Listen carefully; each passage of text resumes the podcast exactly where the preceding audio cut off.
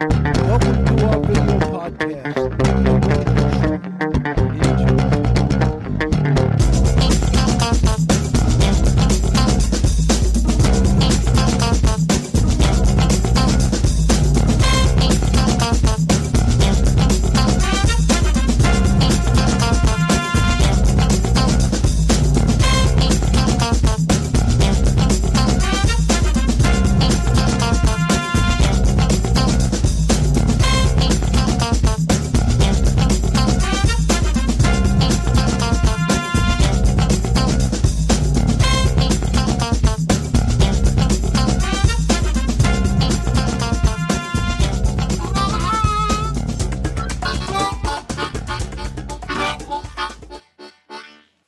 Welcome to the show. My name is Drew Brown. We're floating like butterflies and stinging like bees. Rumble, you badass jet pilots, rumble.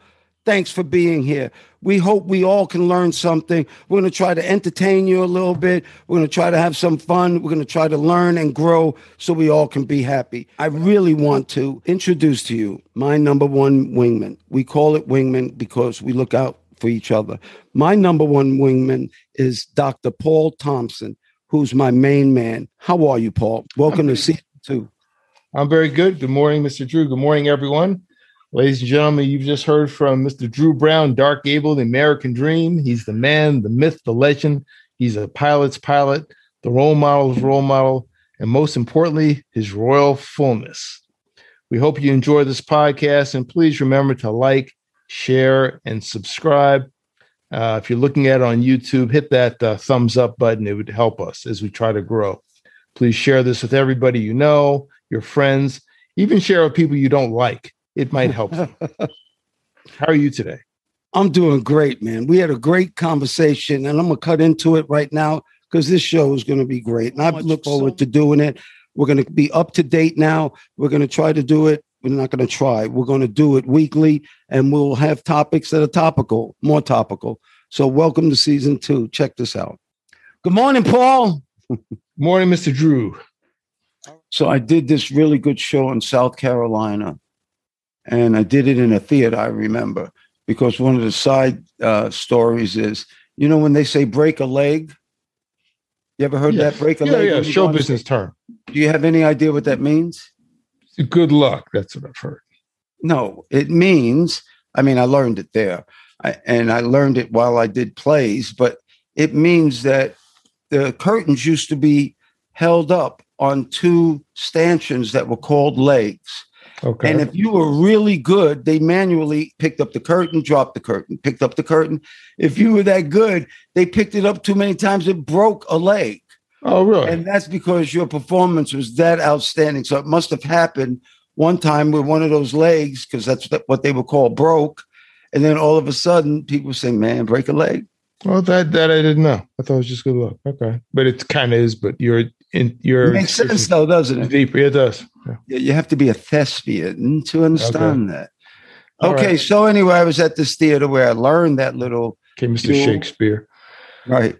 I learned that little... Thinking about Shakespeare, you know what somebody once told me? Mm-mm. That float like a butterfly, sting like a bee is known second only to Shakespeare's To Be or Not to Be. I can see that. I can see that. We need to work that in somehow. I just did in the show with taping. That's we are.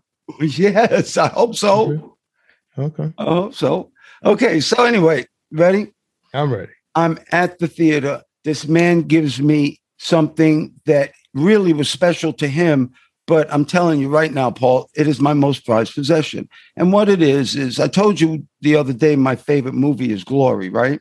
Yes. So the whole Black Civil War thing really gets to me because that's why I put that American flag behind me. This is my damn country. They kiss my ass if you really want to know the truth. This is my country because of those men right there. So anyway, and I mean that more than anything, he gave me something. He gave me a name tag of a Black Civil War soldier. Now, why is that so important? It's a silver name tag, like on a silver medallion. It's not, It's not pretty, but it is. Well, white soldiers, it was the same name tag that white Civil War soldiers had. When you died, they knew who you were. black soldiers had, they put paper, they stuck a piece of paper on your, on their lapel and pinned it. They didn't have name tags. Mm-hmm. This slave owner freed his slave, this black guy, and I should know his name, and I have his paper somewhere, but he was a sergeant. And he freed him, and as a gift for entering the Civil War, he gave him a name tag. And I have that. So that's a great story, isn't it? Really? And I've been thinking about giving it to the African American Museum. And, you know, anyway, it's my most prized possession because it accentuates everything I talk about. Everything.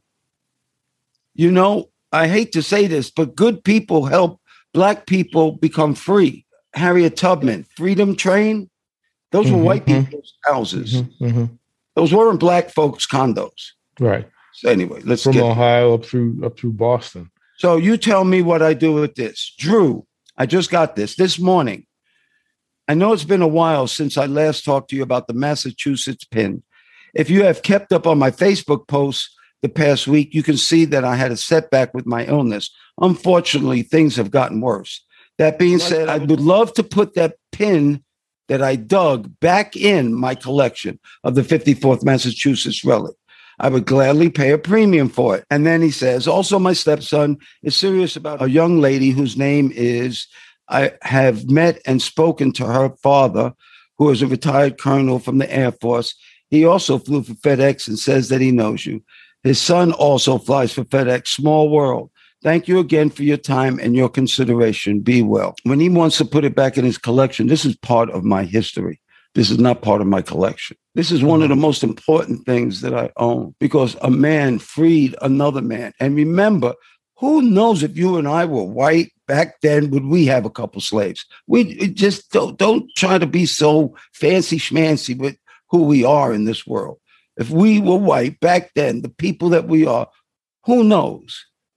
That's not my point. The point is I have something from an era that I think is my real history. People talk about Africa. I talk about the Civil War, black soldiers who were goddamn slaves and fought for this country. What do you think? You say it was about 30 years ago he gave this to you? How long ago did he give this? Yes. And he's asking for it back? I mean, what if you didn't have it? What if you already donated it? I don't know. So what's your opinion? I don't want to lie either. You know, I'm past the lie point. I'm past saying I donated to the Smithsonian or to the African American / Black History Museum in D.C. Well, it's interesting. I think it's a different. Both of you have different outlooks on things. He's talking about a collection, like a stamp collection, coin collection, which is very personal. Certainly very personal. Yes, you're taking it. It's very personal, but you're taking it a much higher level. Matter of fact, I think I might have paid for it too. I mean, how would you even know it existed? I mean, did he offer it or? Well, I guess he's kept up with my. You know, I'm a little bit public on Facebook. He asked me if I ever checked. You know, if I kept up on his Facebook page. Are you kidding? I don't even keep up on Facebook. You're right. Let alone your page. Right. I'm going to assume he's an older person. Yes. Okay. You know what he told me, though? It was the funniest joke I ever heard. I said, you know what? You guys need to get off it. The Confederate flag thing, you lost. Do you understand? You got beat. You're a loser. You know what he told me? We still just waiting on supplies. Okay, that's a little Ayatollah-ish response. Yes, and it shut me up. He said it as a joke. Yeah. But the way he said it, like, we didn't lose. We waiting on supplies. And you know what? Think about what that joke is. They just might be. Maybe. But, you know, I'm going to go a little bit past that, is that everything that seems to be wrapped up in the 50s, the world is a bigger place, and it's a smaller place, too. And the reality is that as a society, it's sorting itself out. It's always sorted itself out. You're picking winners and losers, and color and white and non-white. That's a more complicated equation now than it might have been 200 years ago, or 50 years ago, or 60 years ago. I could see that when I walked to the doctor's office here. You know, when I was in the hospital, I'm in, 35 miles south of downtown Atlanta. Mm-hmm. When I had to go to the hospital where I had my surgery, the last time I was there for almost a month, you know, and down in the basement, the radiology area where it's real serious. It was like the United Nations from the people to everybody that serviced me. It was a combination of everything. I'm thinking about 5 countries, 5 or 6. So he said, well, we're going to go back to, hey, you can go back to whatever you want to go back to. But there are aspects of the, you know, parts of the United States that look a lot like New York City on a given block. And I'll give you another one. This one happened about 4 years ago in the town square in the town that I'm in, technically, what you call this town. I tell people I live in the Atlanta area. I'm 30 miles south. But there was this big Caribbean Day festival. And we saw this thing online or whatever. And Kim said, hey, let's go. And it was not far. It's 12-minute drive. So we go down there. And it's from all over the Caribbean. It's not Jamaica. It's all these islands you don't even think of. They're all there. The music is going, and it's from different kinds of reggae and stuff that I'm not familiar with. It's not just Jamaica. There's more than Caribbean. It's island, and it's I know the kind of music you were listening to. It's a little rough. This is rough, and it's got John Carew and this Aru and that Aru, and they had live performance. Right. There's some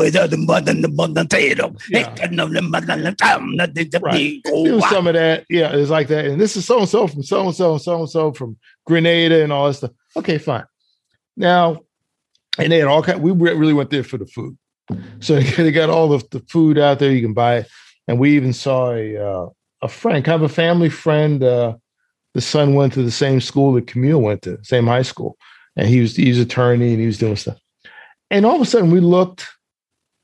I see your camera went away. I know. Okay, I'm coughing. Okay. I'm coughing, so I didn't want to cough on camera. Okay. So I put it away. Okay, you just hit mute too. But anyway, the thing was, it was going good, and they were making these announcements and all these people there. And I'd say there's probably a couple of thousand people in the square here and there. And the thing I noticed, I was standing near a big obelisk, and, it's like right at a traffic circle, and they shut down the traffic. So you're kind of walking in areas that you would normally be driving around. You wouldn't walk there. And I just kind of looked up at this thing and had a little, a plate in front of it, inscription of this.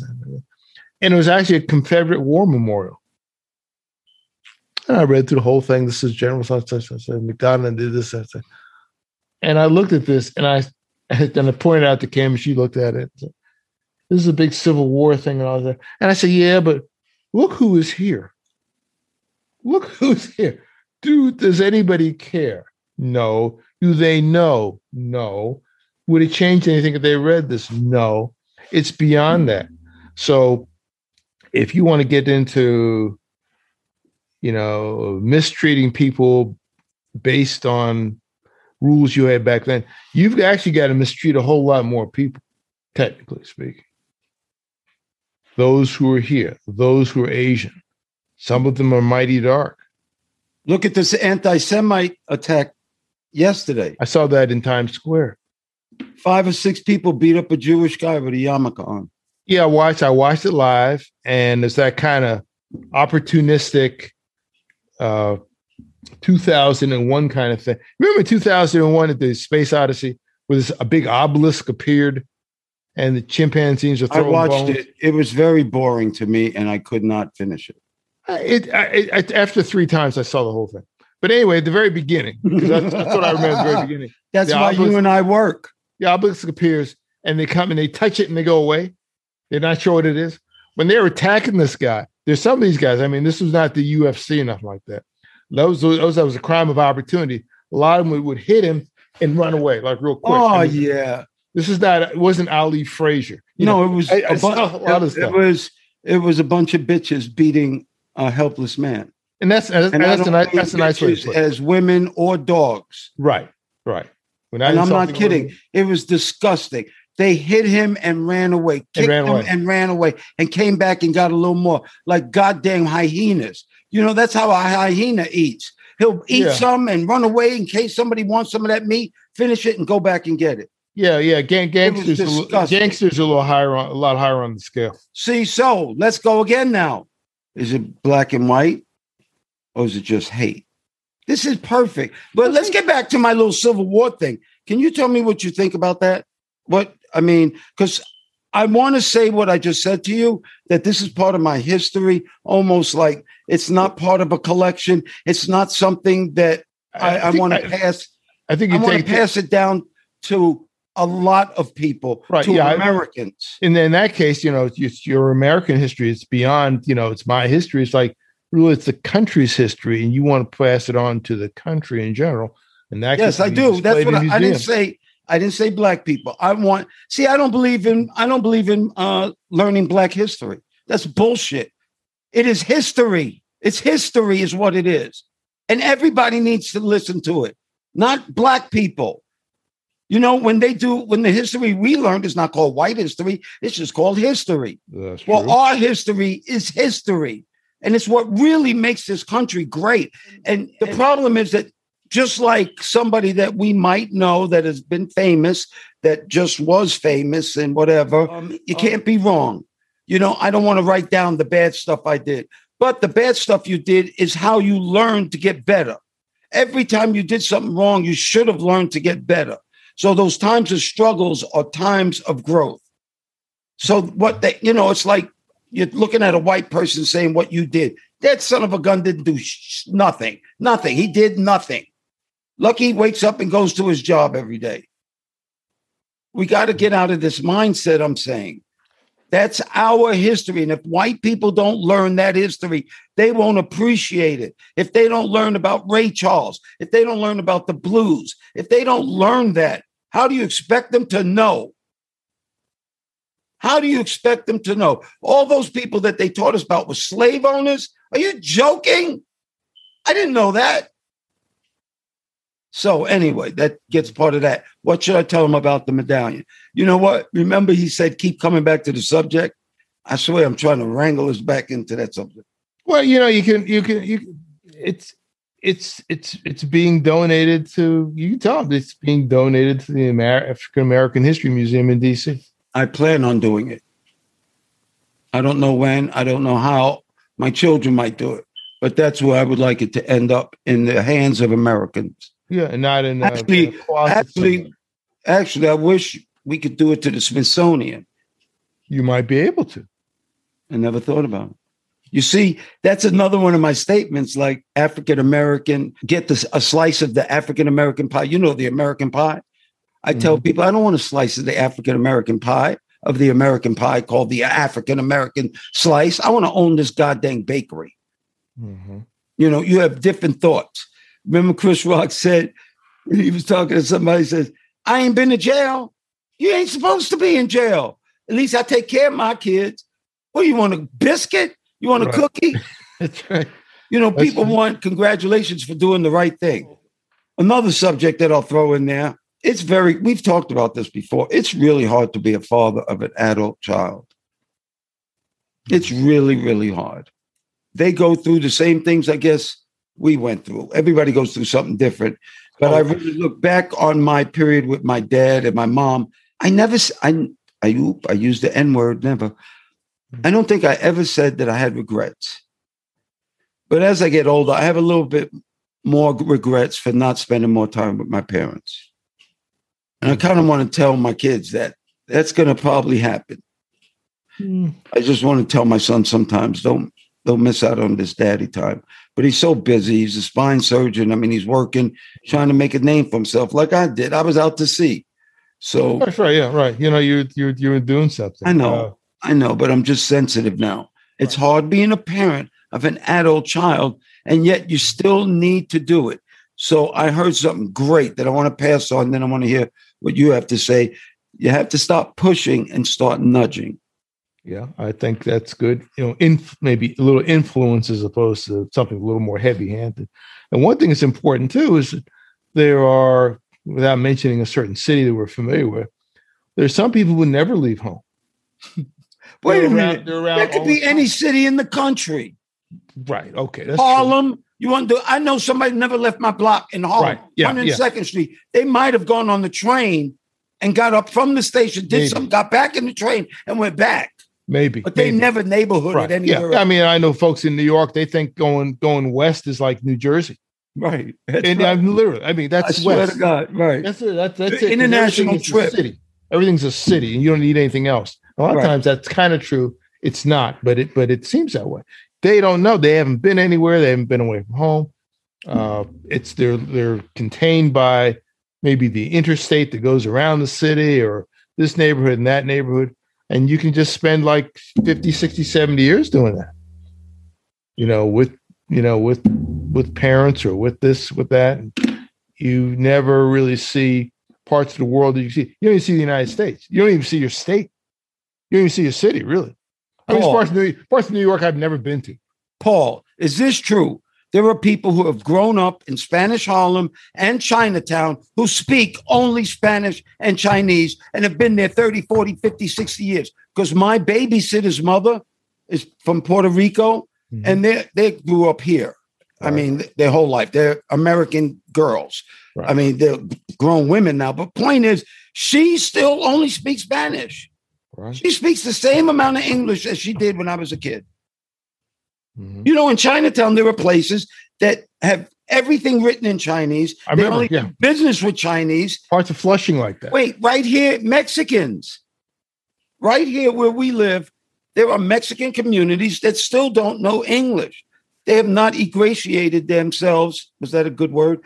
Into ingratiated? I never heard of ingratiated. I've heard of ingratiated. But that's why I asked you, Dr. Paul. But at least I'd use a different word. I would say they haven't learned English. Okay, I'm not a doctor.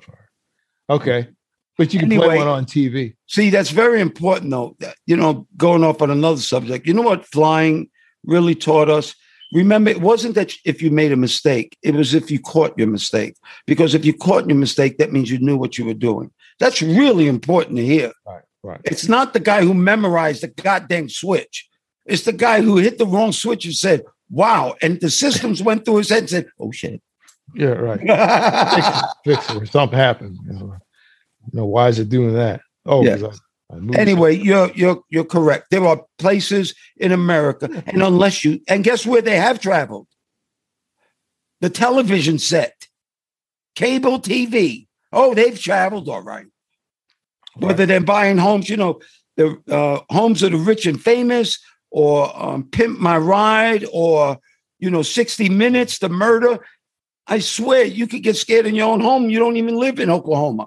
Right. And I say, and it's not to pick on anybody. And I've been privileged to be in a position where, all of my adult life, I was either required to or paid to travel to make a living for decades and decades and decades. Thank you. So God. I'm not making a comparison. I'm not doing it now.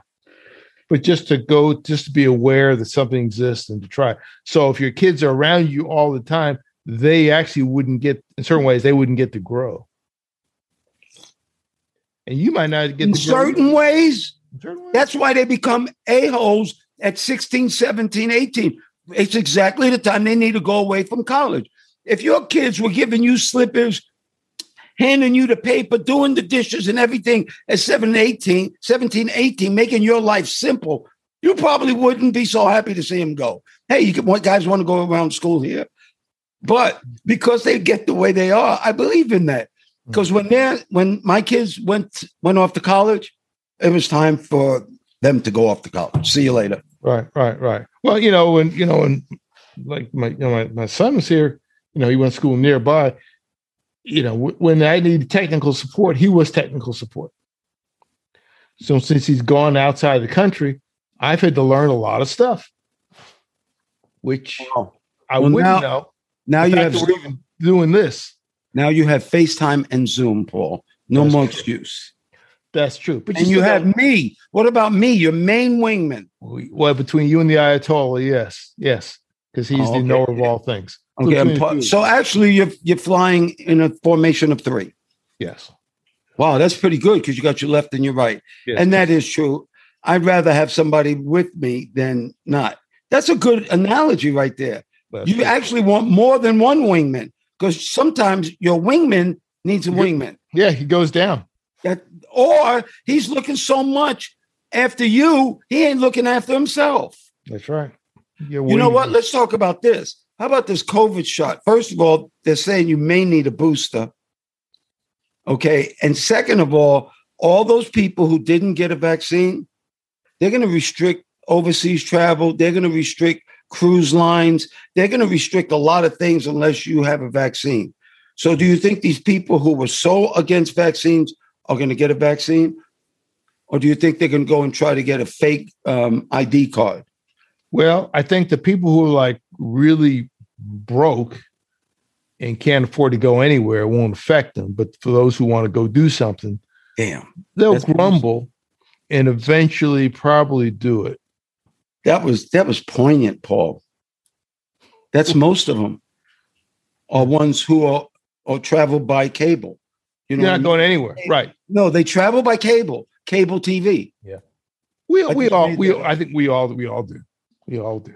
No, you and I have experienced the real thing, and we know how to decipher between what's real and what's not real. Do you understand? The media, you actually also have to be in these places they talk about to say that's BS. That's not how it is. Oh, true. You know, and if you think about it, Paul, truly, this nation has now grown up on television.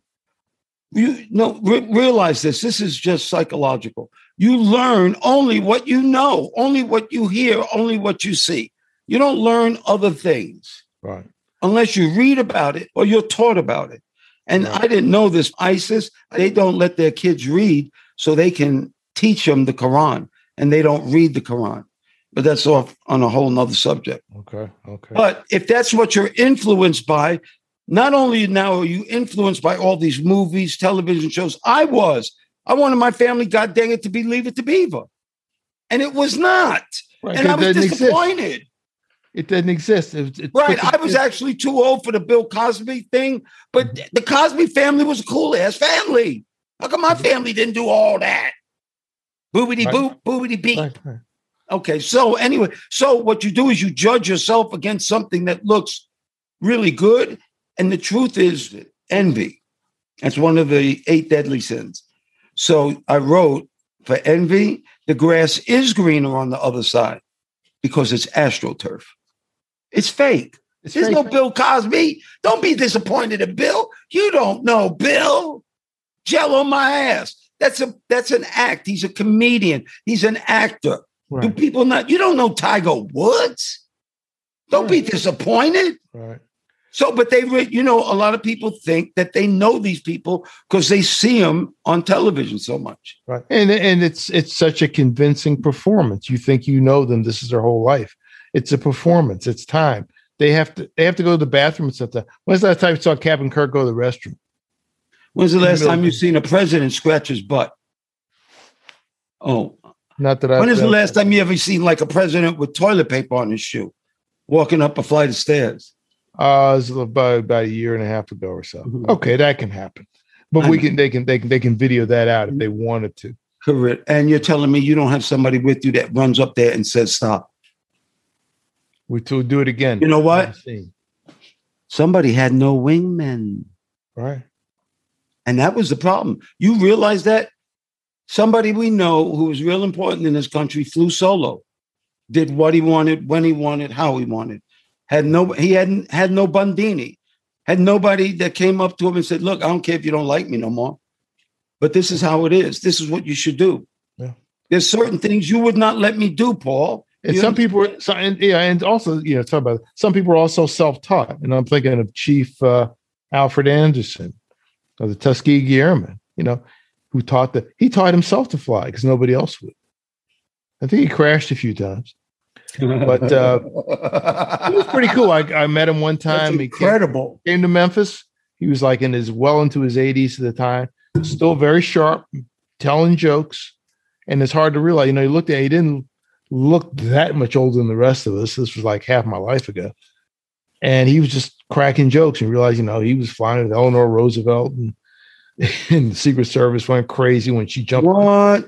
Yeah.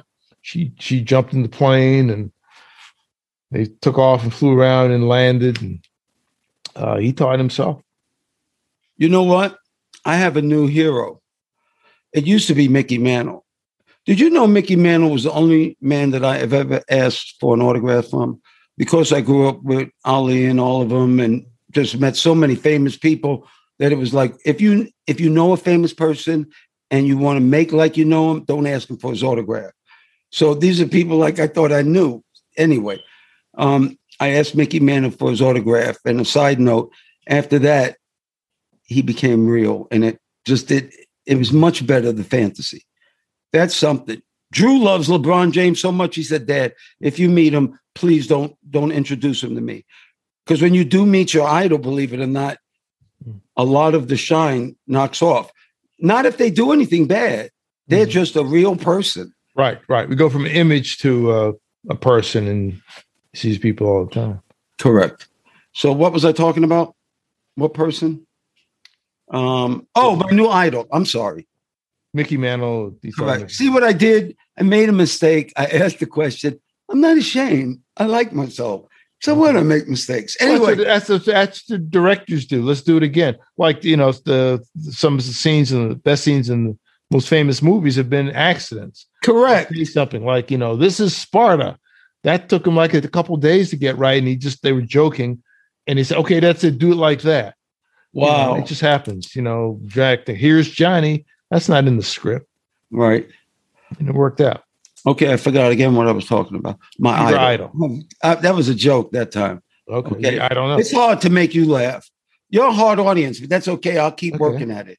So here it is. My new idol is a 107-year-old Black woman from Oklahoma who was talking about those riots and how they devastated. Yes. But you remember my new saying is I have 34 more years, 34 more summers. I'm going for 100. This woman has the bonus. She's the person I now look up to, not Mickey Mantle anymore. He's dead and gone. I now want, no, it's not being 100 years old. I don't want to be 100 years old, don't know where the hell I am, because it's no use being there. I want to be popping. So you want to be able to testify before Congress? I don't want to have to testify before Congress, actually. Well, you want the ability to. I want the ability to, yes. No, maybe I do. I want to talk about how far we've come as a nation and as a people, because I do believe in this country. And you know how I know God's with us? Because those white people could have wrote, we the white people, but they blew it and said, we the people. Never forget that. No more N words. Don't ever forget that one. That's the truth. Well... What? They didn't consider black people. So they weren't talking about black people. Right. So I'm telling you, that's where Shorty. You're not a people. So I'm saying. That's why I said Shorty must have came in. And that's kind of little things like that. That's a big one right there. It'd have been a hard ass time if it said we the white people. God damn. Who knows where we would have grew up? Because we'd have been one of them immigrants getting out, just like the people in Honduras. We'd be boop out that way. Mm-hmm. If you and I had a family in these countries that everybody looks down upon, you know, the South American, Central America. Mm-hmm. You know, if we had our family and they were killing people, you know, our little black asses be right here too. Mm-hmm. Everybody's going to go to the area of safety versus... you do realize that. You do realize if we had to, we drop our kids over the fence to save their lives. And so I want people to understand they really need to think about the stuff that they're making judgments on. I don't think that's going to happen. I didn't say it was going to happen. I was trying to say that all those people who make judgment on the people from Central and South America coming up here and illegal immigrants. I'm just saying you need to think that if it was your family, you'd be one of them. If you cared about your family, or you'd be in a gang, or you'd be dead. It's not like you had a choice or you'd have a job. That wasn't in the choices. Mm-hmm. That's why they're leaving. They're not leaving because they want to come to America. They're leaving because they have to get out or die. It's very simple. Also, some of them, they say they're leaving for climate change. They can't. That's nothing... not true. In Central America, they don't even have hurricanes. You're saying those poor people care about climate change? No. Well, they can't grow their crops because the climate change, the rainfall has changed. So that means their crops, are they eating just their crops? Or are you talking about big farmers? I think these are small farmers that have been unable to make a living. The farms are drying up. In some place, I'm not sure which country. I would imagine, well, I'm not making fun of it, but all of those kids are not farmers.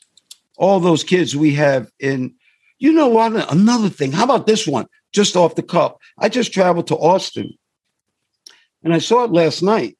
This homeless situation is crazy. The homeless people have almost taken over downtown Austin. Really? And guess what? The city bought them tents. They have really nice tents. But they're everywhere. And there's a law coming up. I'm not sure about it, but they're supposed to all leave at the end of the month or something. But, Paul, it's not just there. In L.A., you should see it. They're all along the beach. What if you had a business in front of that beach? Mm-hmm. No, really. I heard there's a, Paul Hogan, he was the actor in Crocodile Dundee. And he's got a house, I think it's in Venice Beach. And as he said, it's fortified like a fortress because it's full of homeless. And he's talking about going back to Australia. I'm going to show it on the video that people watch here with us, some of those images. What do you do with that? What do you do with those people? Because it's not homeless. A lot of them do not have the mental capacity. So now they're making homes for them. Also, I saw on it. And each little unit costs like $536,000. It's a self-contained little mini house, 2 beds, air conditioning, plumbing, shower that you can live in. A homeless little condo. 500. That's what they said. Who knows? Okay. Probably true. I'm just saying with all this and that, it's very permanent. It's for you. It's like a really nice jail cell with windows and a door, basically. Does that make sense? Yeah, it's, well, look at the homeless in Atlanta. I haven't been downtown lately, but at times it was thick. I'm just saying, what? How about all those white people and the homeless? They just don't go to the white people meetings, huh? They probably don't even get the newsletter.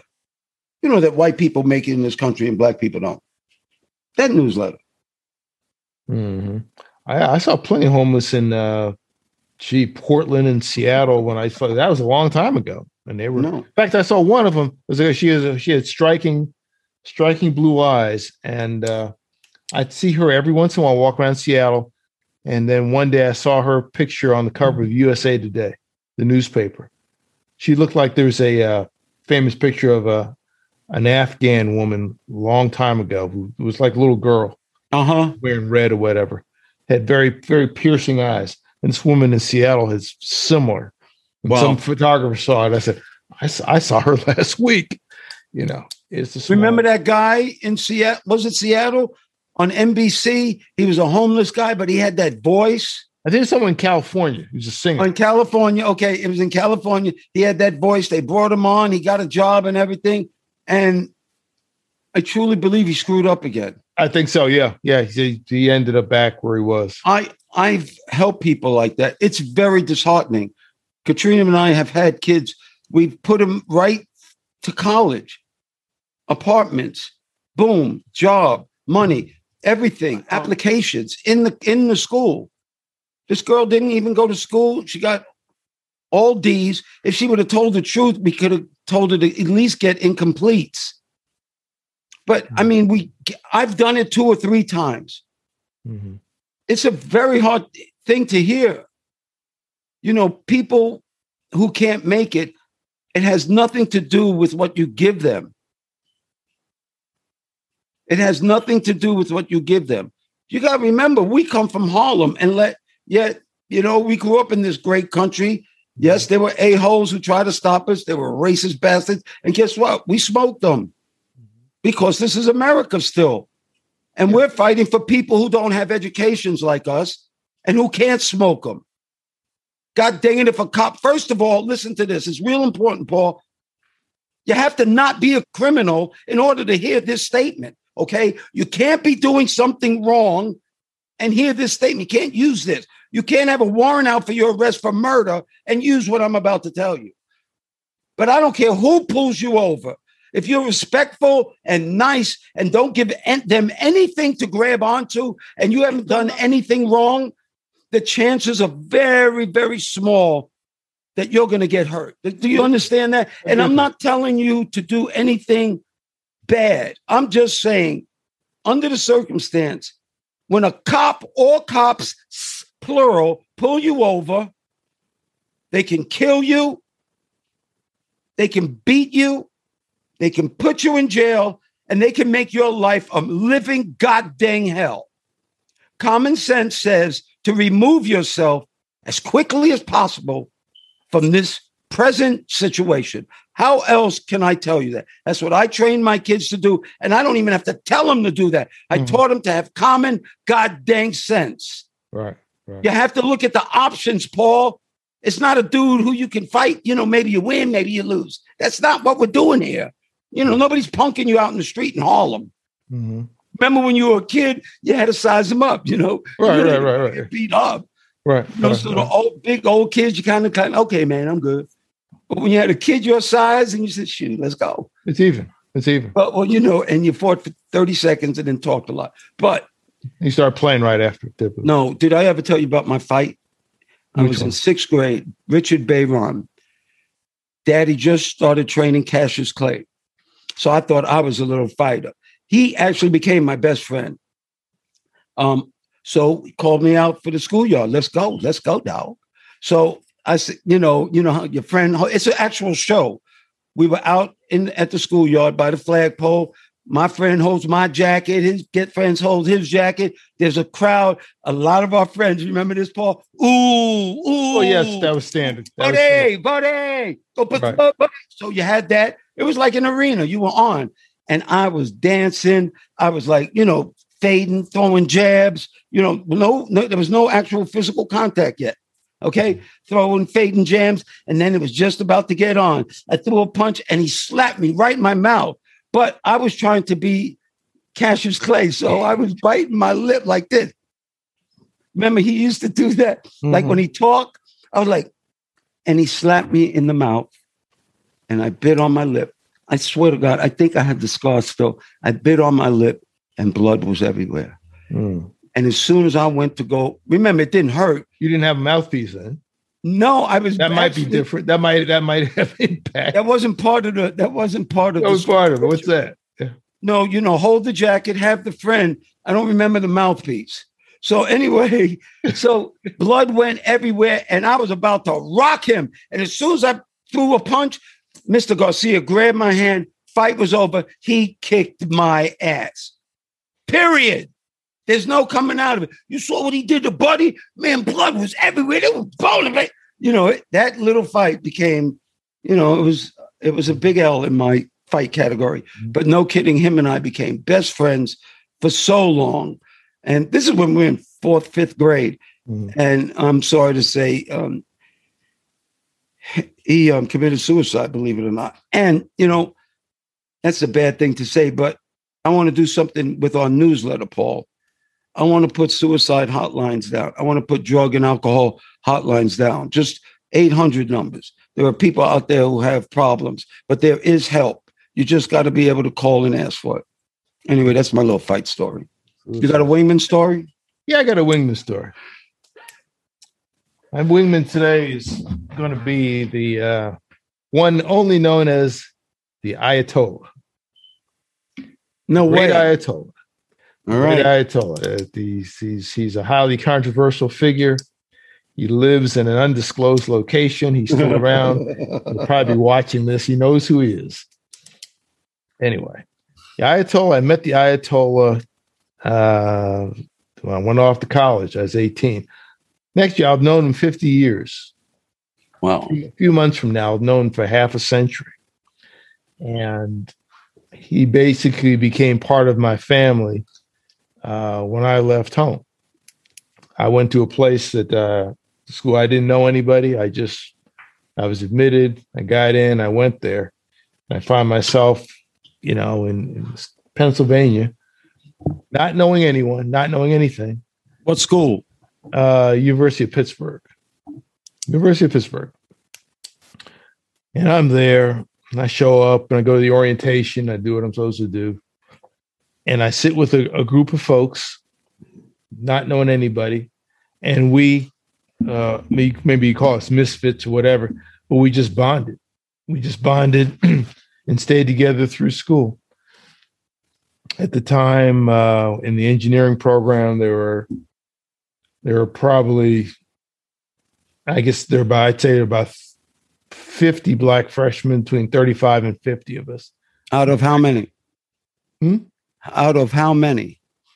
Probably 400. Yeah, probably 30, maybe 25 to 35 out of 400 or 500 or so were in the assembly. Okay, when I graduated, that 500 number was probably about 250. And of the black students that were there, there's one to my left and one to my right. The Ayatollah, Paul, that's not a good ratio. That's not a good ratio. The Ayatollah was to the left, and my dearly departed roommate, who was to my right. They were part of the three that we bonded over the years. You know, the attrition rate was really, really, really high over time. Really, after the first semester, it was probably about 70%. But the thing is that, you know, I knew nobody there, and I lived in the dorms. Essentially, you know, his family became my family, you know, and they basically adopted me, took care of me, and other people too. Never really recognized his parents. They passed on now. And I regret that. I just kind of came to me just a few years ago. I say, you know, here are the people that didn't know you from Adam. You're from New York City, whatever. You show up, your son's friend, and I'm basically kind of living at the house. They asked nothing of me. I was always respectful. They was always respectful. They were friendly, and that kind of camaraderie, even with adults, is something I think is really, really missing now. We're more suspicious. You got a lot of shaky people. We bring somebody home, like, who's this? Oh, yeah. It's like, yeah, looking at him, and you got to go to CIA. You want to know something? Just accept me as I was. That's not true, Paul. That's not true. If Cameron or Camille brought somebody home, Drew and Taryn did it all the time. They came right in the family, right in. You can feel a kid or other people who are really good, and they just happen to go in. The problem is they're far and few between. But still, there are still good people, and I still believe in people. There's plenty of good people, and I know plenty of them. The thing is that with the modern world, if the modern world was today, you know, back then, 50 years ago, as it is today, I think I'd probably been screened a little bit more just for self-preservation. Correct, but don't you think this has happened throughout the length of history, time? I think so. Your parents said that about you. Their parents said that about them. And it was the same feelings. You know, the only problem is now that our fads were afros, clothes, things you can change. The fads now are permanent. These tattoos, the piercings, these are things that in 30 years, when you change your mind, you still have that big spider web on your neck. That basically says, that's what I think. It's a money making thing for tattoo removal when you get like 40 or 50. Well, I've looked into it because Trina is has a license, but you have to be a doctor to do it, and it does not always work. And while we're on that subject, can you tell me what dark skinned people, why they put on tattoos with blue ink that you can't see? And then you actually think they have scars on their body. There's no reading of the Bible verses that they have put all over their body. Yeah. Can you explain that? I don't have white ink for tattoos. You know, I can't explain it. My position is I've never seen anyone whose appearance has been enhanced by a tattoo, period. What about a bone through their nose? How about those, you know, the loops? Because Trina and I have one, balls down, balls up.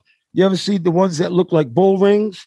I've seen balls up. And then they have one that it goes through the nose, but the balls are down. That's balls down. Going through, I don't want balls, nothing. I've had two major surgeries. I don't want no cutting and nothing going in anything. Right now, if I knew how to do Photoshop, I swear I'd put up a picture of you with some piercings and balls down. Well, okay, Photoshop, you can do anything. Okay. And I just would love the people to see it. Your dog could be doing it. But if you want to put instead of let's a tattoo, talk about Ayatollah again. All right. Because let's really talk about this man. Because okay. I have a similar, and he's a very good friend of mine. Very good. I'll call him Mikey Mouth for right now. But anyway, they have very similar point of views towards black people. Let's be totally honest. They are really disappointed in a lot of the people who look like us and have grouped them into the real other N-word and really mean it. Mm-hmm. Really mean it. Because I think they're truly disappointed on how some of us, and it's not us, God dang it, how some black people act.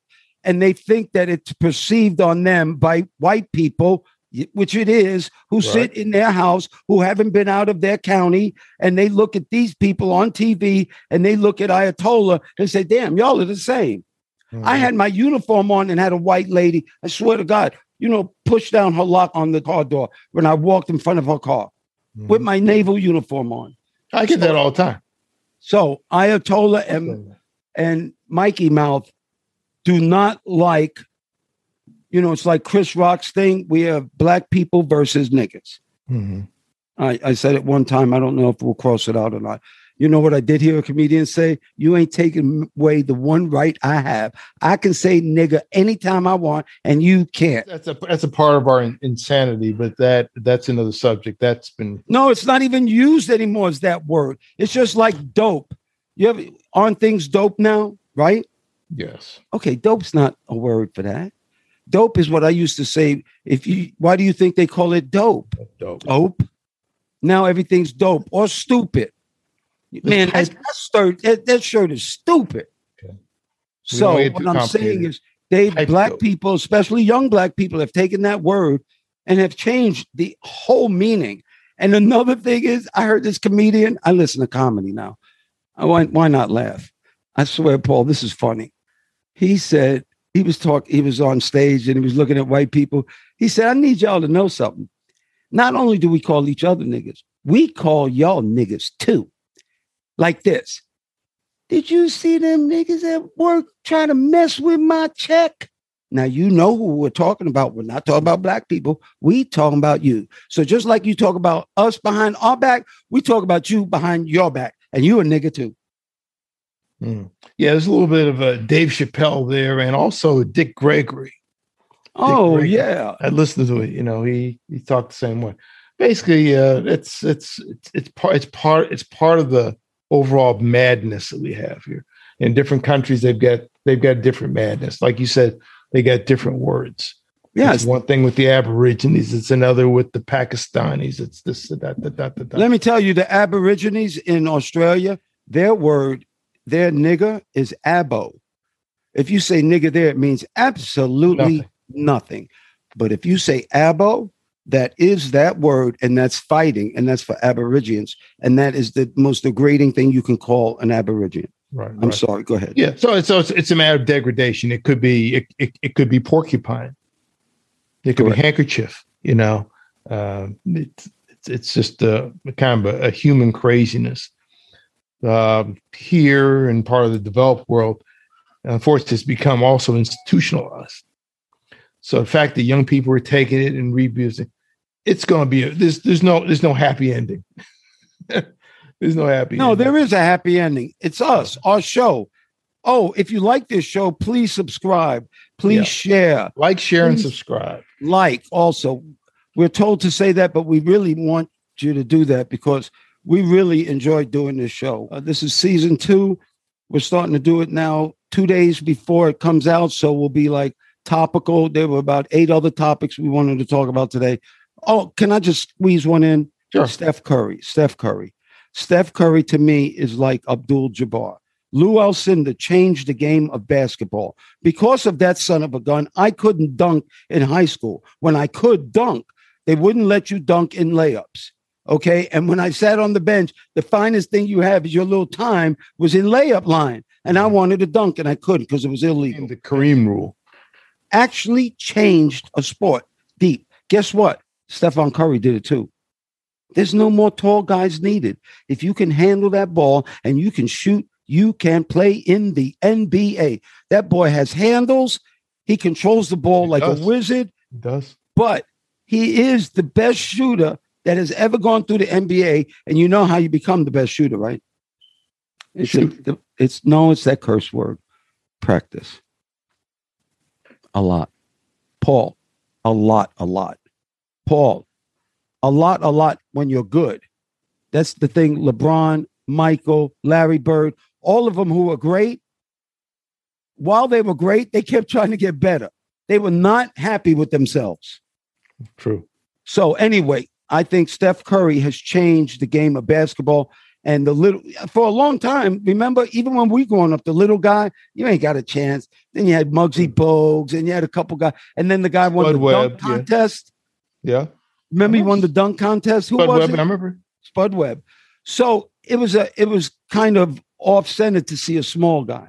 And so did Nate Robinson, didn't he? Didn't he win one time? Yeah, yeah, he sure did. Yeah. And then another thing with Steph Curry, you have a Kevin Durant who's a 7-footer guard. A 7-foot guard. Magic was 6'9", which was way too big back then. Right. 7-foot handling the ball, shooting. It's coordinated. Threes. Now everybody's got to be coordinated. You can't be big, lunky, dumb. No, they're gone. Right. Yeah. Everybody has a 7-footer. 7-foot means nothing unless you're really good. Mm-hmm. So anyway, Paul, I think we've come to that time. Paul, I love you, man. And this show is the bomb. Paul, thanks for doing the show. We floating like butterflies and stinging like bees. Rumble, you badass jet pilots, rumble. Thanks, Paul, for doing the show. All right. Thank you, Mr. Drew. And I'll talk to you later. See you later.